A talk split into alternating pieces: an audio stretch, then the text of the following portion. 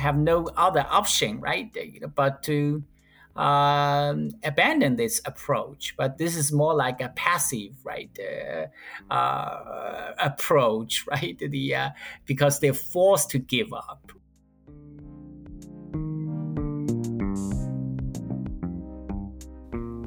After months of harsh and relentless COVID-19 lockdowns, China's major cities have begun opening up again. In this episode, we will examine the current state of China's zero-COVID policy. We will discuss the lockdowns in Shanghai and Beijing and explore the effects of the zero-COVID policy on China's economy and political stability.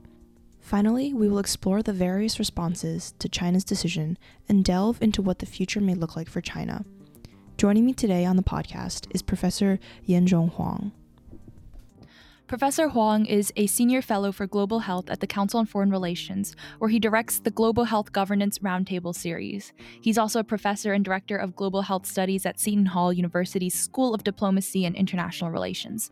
He recently published the reports The COVID-19 Pandemic and Chinese Global Health Leadership and Advancing U.S.-China Health Security Cooperation in an Era of Strategic Competition.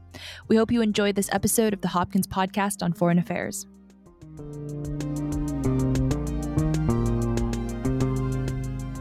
Professor Huang, thank you for joining us today. Thanks for having me. So to begin, can you explain what the zero-COVID policy is in China and give us an overview of how China's government has been implementing this strategy? Well, basically, right, the zero-COVID, right, the objective is to ensure that if there is an outbreak or flare-up, right, a COVID case, right, the government is going to do, right, all it takes to make sure the local transmission is cut, and the cases are reset to zero, at least in unquarantined population. So even a very small number of cases, like 2 or 1, could trigger immediately mass PCR testing, aggressive contact tracing, quarantine and isolation measures, right? A spray of large amounts of disinfectants, and if needed, a sealing of entire neighborhoods or even cities. Yeah, so I know in the past, the World Health Organization, as well as other organizations, have stated that the zero-COVID policy is unsustainable.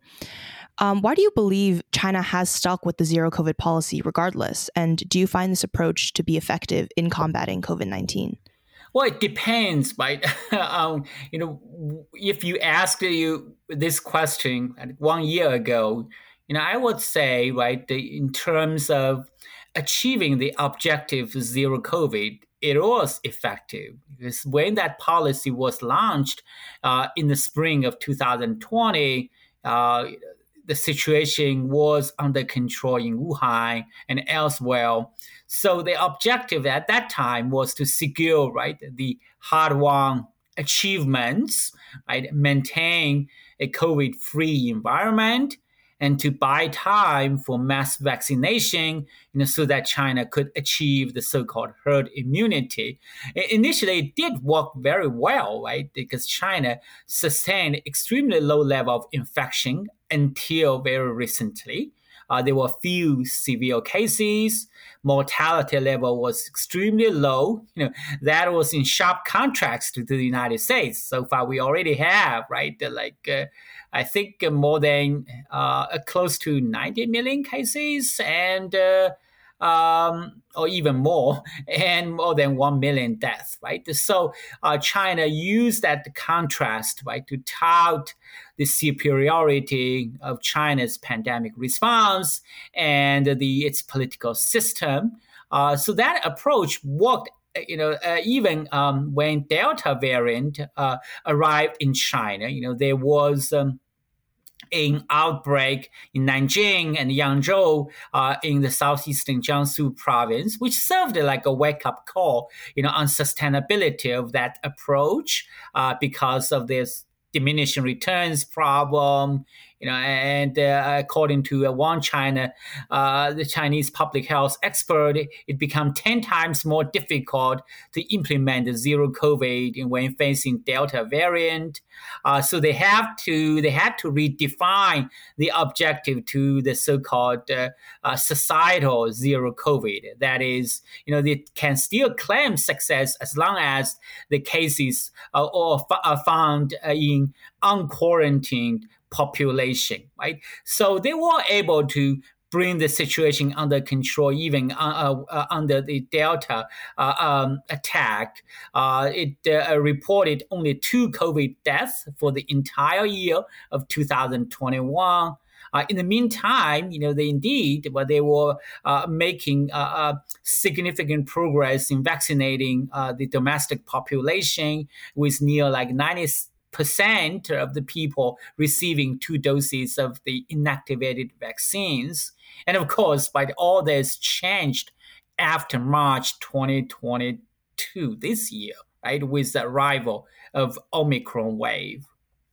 And Professor Huang, could you give us, or maybe for readers who don't know as much about the zero COVID policy in China, could you give us a more in-depth review maybe of what happens when someone tests positive for COVID under this policy? Good question, right? So when you are tested positive, right, you will be isolated and treated, right? No matter, it will be hospitalized, no matter the, the symptoms, mild or not. And in the meantime, they're going to trace, right, your close contacts, right? You will be essentially bombarded by all this, by the questions from various actors, Public Security Bureau, right, the sub-district office, by local police station, neighborhood committee, local CDC.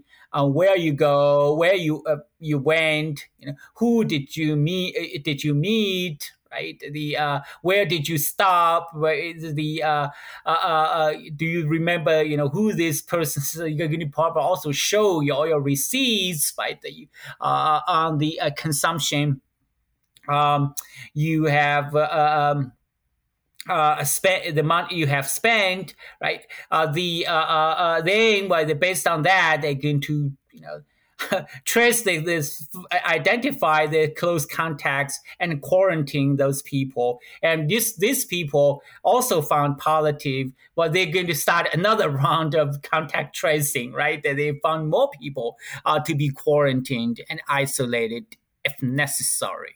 And in the meantime, if they are in some localities, this might even trigger, right, the mass PCR testing, right, the entire, right, the district, right, even entire city could be subject to mass PCR testing, right, in order to ferry out, these cases. And in recent news, I think we've heard that Shanghai and Beijing have begun opening up a little after months of seemingly more harsh lockdowns. Could you describe for us a little bit about the state of these lockdowns right now, and particularly how are Chinese citizens reacting to these strict rules and regulations?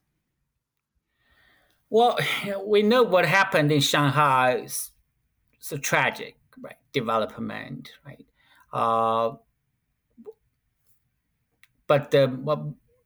I think the government learned a different kind of lesson, right, from Shanghai, in that they believe, that this tragedy, right, could be avoided if they responded early in a speedy, right, effective manner. That is, right, they should not wait until, right, the virus already being spreading everywhere, right, to take action. You should start to take action, even though a very small number of cases were found, right? So they started to normalize, to routinize those PCR testing, right? Initially, it's requiring resident to be subject to PCR testing every 48 hours. That is now increased to 72 hours, but still, right? That's a lot of inconvenience to the people, right? Because without the participating in the test, right, you are not going to receive the right code, right? Then you don't have that code. It will be difficult for you to use the public transportation or go to public places, right? So this is causing a lot of inconvenience to the Chinese people. In the meantime, it also caused the problem, to the supply chain in China, suppressing domestic demand. So, this discontent, unhappiness by toward this approach. But in the meantime, I think this discontent on happiness, I think, varies across regions, right? You could say in Shanghai, this is maybe the social discontent is at all-time high, but in smaller cities, right, or the countryside, right, the overall support to zero COVID remains very strong.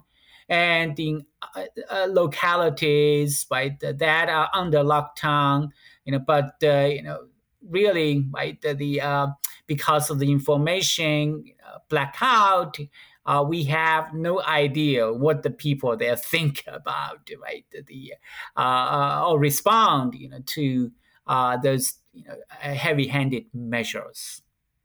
Yeah, definitely. And with so much, I guess, controversy over how Xi Jinping is handling COVID-19, I guess how has his persistence and his refusal to retract the zero COVID policy led to intra-party conflict and political instability? And are there any signs of discontent within his administration? Well, I assume there should be dissenting voices even within the party, right? There are officials, to my knowledge, who are convinced that the zero COVID is not necessary. It is not effective, right, in reining the spread of the virus, and they also believe, right, that it's caused the economic slowdown, right, and make it difficult for China to achieve, right, the posited economic growth goal this year, which is like 5.5%. But now people suspect it's probably going to be like 2%, right, if effective measures are not undertaken, right, to fix the economy, right? So we are seeing the rift, in the party, right, whether, right, the zero COVID should be continued. Although officially, right, as you may have learned, right, the government made it very clear, right, that the party should stick to zero COVID unwavering, right? President Xi certainly made it clear, right, that the zero COVID will continue to be pursued, right, in the coming month, at least. So you basically, right, there are two, I won't say factions, but two groups of people, right? One insists on pursuing zero COVID. The other believe, right, that this time, right, to focus on fixing the economy, and it's time, and that policy should be relaxed or, right, giving away to a more cost-effective approach.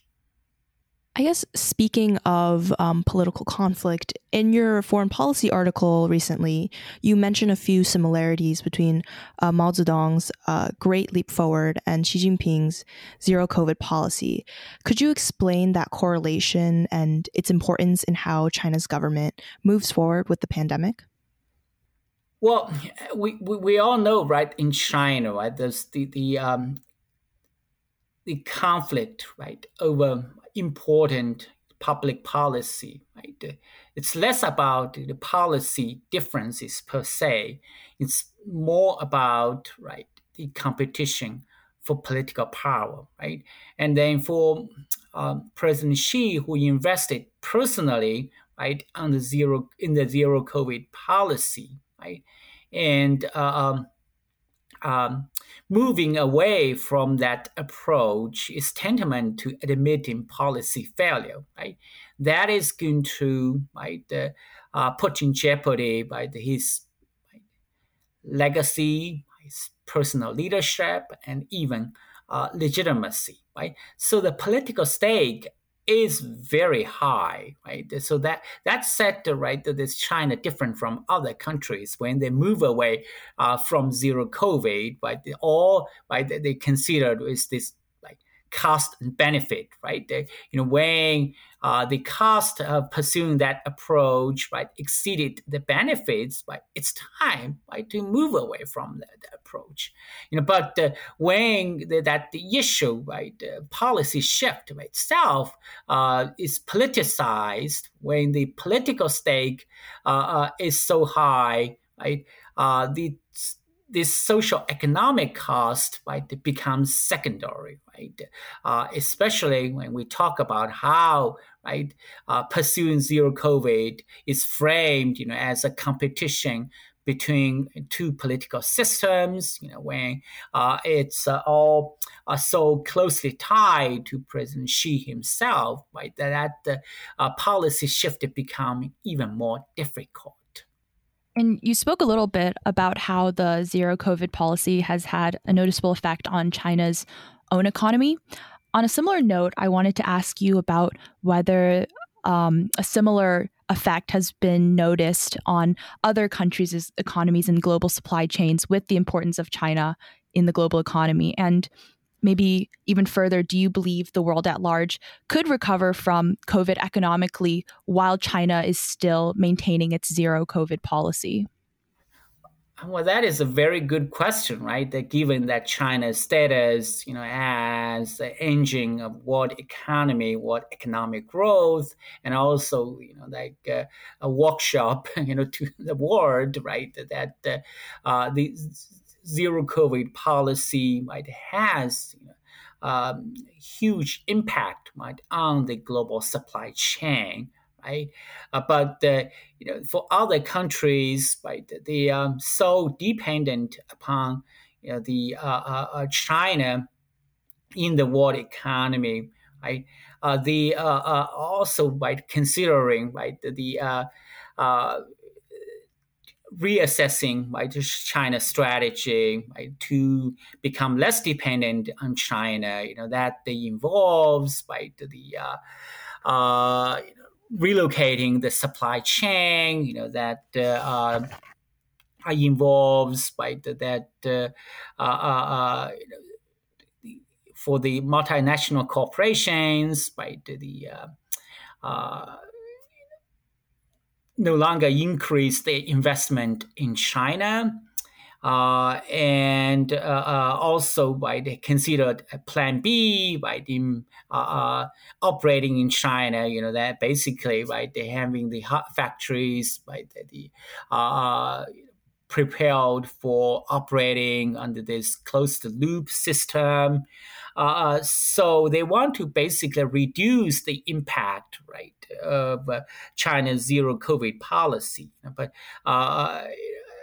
so I think in the short term, right, you know, it's almost impossible for us to avoid, right, the disruption, right, the caused by China's, you know, zero COVID policy, but you know, if that situation continued, right, I mean, if the zero COVID, the impact, right, sustained, right, I think that may accelerate the trend of disengaging China economically, at least partially, right?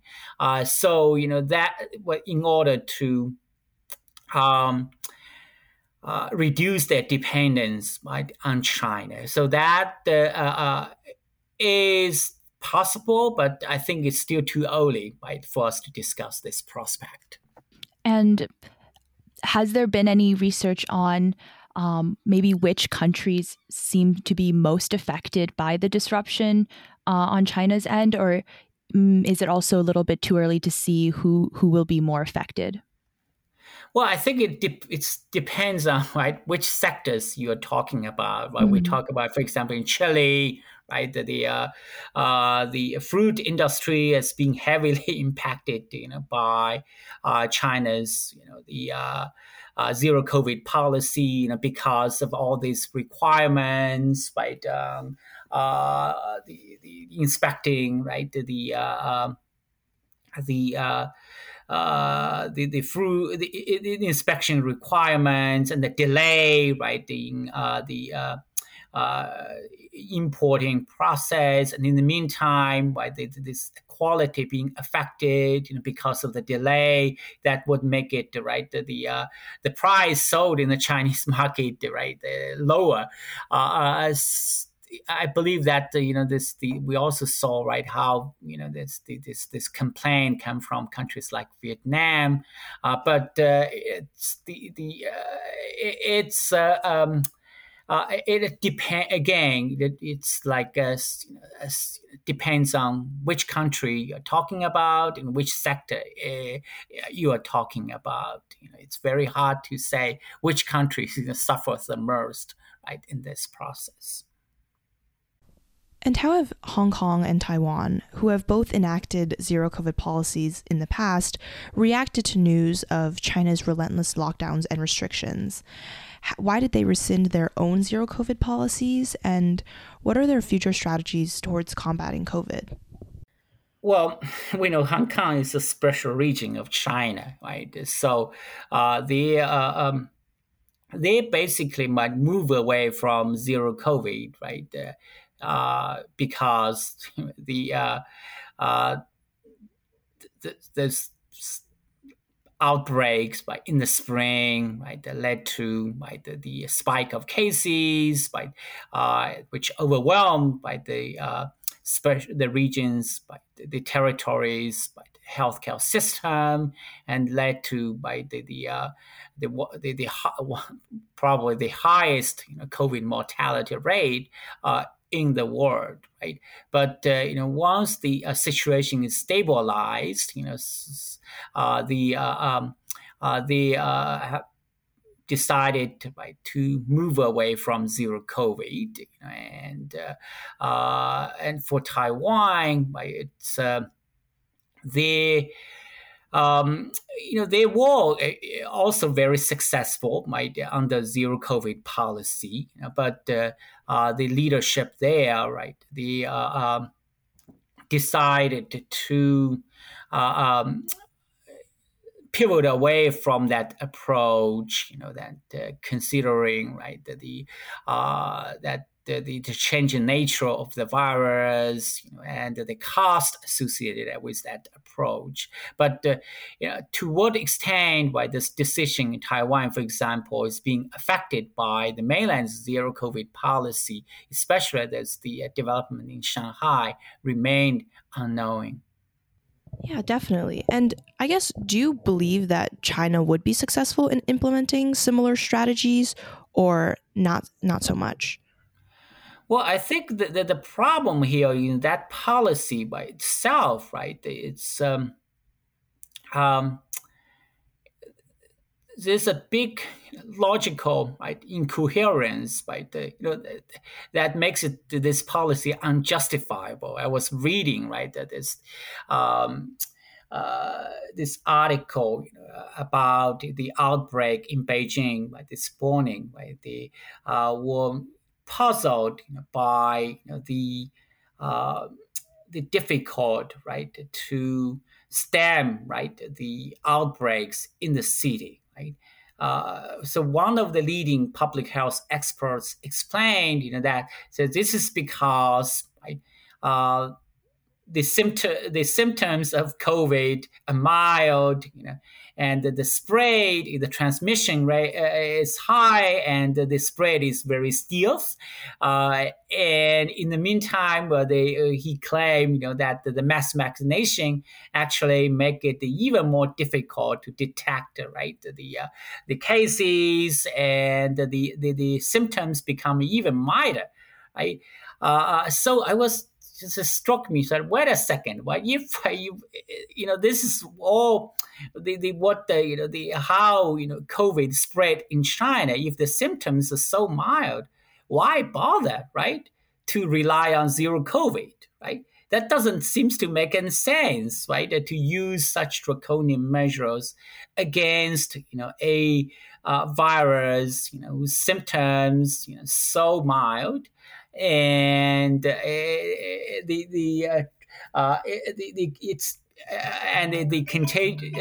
is so contagious, So I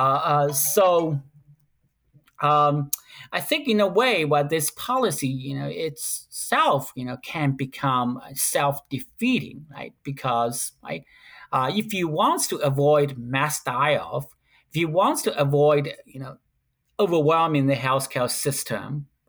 It's imperative to invest in surge capacity building, to in educating people about the risk posed by COVID, and to also in prioritizing the elderly in vaccination and treatment. But over the past few years, we know there are no serious investment in expanding the capacity to treat severe cases. They're still highlighting the danger of Omicron variant. And this mass PCR testing and quarantine efforts actually means that all those resources that are supposed to be used for mass vaccination, being siphoned away to enforce the zero COVID measures. So it's that policy by itself, is not helping China. Avoiding the worst-case scenario, which zero-COVID policy is supposed to avoid. Yeah, definitely. And I guess coming from a U.S. perspective, I feel like our COVID policies and masking policies have just been eased so much. So I guess how have these other major international actors, such as the U.S., reacted to China's really harsh zero-COVID policy? Well, we have the WHO, basically reacted, to the policy saying this is not sustainable. And you also have, Dr. Fauci, basically also claim, that the zero COVID policy is not going to work. Which certainly China, believe, that is not true. It's these remarks, as they claim, they're not responsible. And they could point instead, there's the large number of cases and deaths in the country, that does not justify what they consider the lying flat approach. So. Here, we have, basic again, there's the response to the pandemic has been framed as a competition between two political systems, that not only make it difficult for China to exit from zero COVID, but also make it difficult for the countries like the United States to basically have a serious dialogue, with China on how to work together, to effectively respond to the pandemic and prepare and for the next one. And I think that's a great segue, Professor Huang, to the next question, which is based on what you talked about, especially from China's perspective and how difficult it might be to switch their policy. When do you think China and Xi Jinping can and will be able to end the zero COVID policy? Or in other words, what maybe needs to happen in order for that to be a possibility? Well, I think essentially there are two scenarios here, right? The one scenario is that you balance the benefits against the cost and the risks, and abandon the zero COVID mentality, They realize, but this is no longer worth the while, to continue investing in that policy. Let's just to move on, and turn to a more cost-effective approach, But I think, again, with political stakes so high, I doubt this is going to happen anytime soon, But the second approach, basically, we talk about the reactive, the response. That is, China continue to. They want to pursue a zero COVID policy, but it's just impossible, to cut the local transmission chain, And with the emergence of more highly transmissible variants or subvariants, if zero COVID, essentially is found useless in handling those outbreaks, which allow the virus to spread like gangbuster in China. I think that the leadership might feel like, that's really that we have no other option, but to abandon this approach, but this is more like a passive, approach, because they're forced to give up, I think that may be a more likely scenario. Definitely. Thank you so much for joining us today, Professor Huang. This was really informative. Thank you.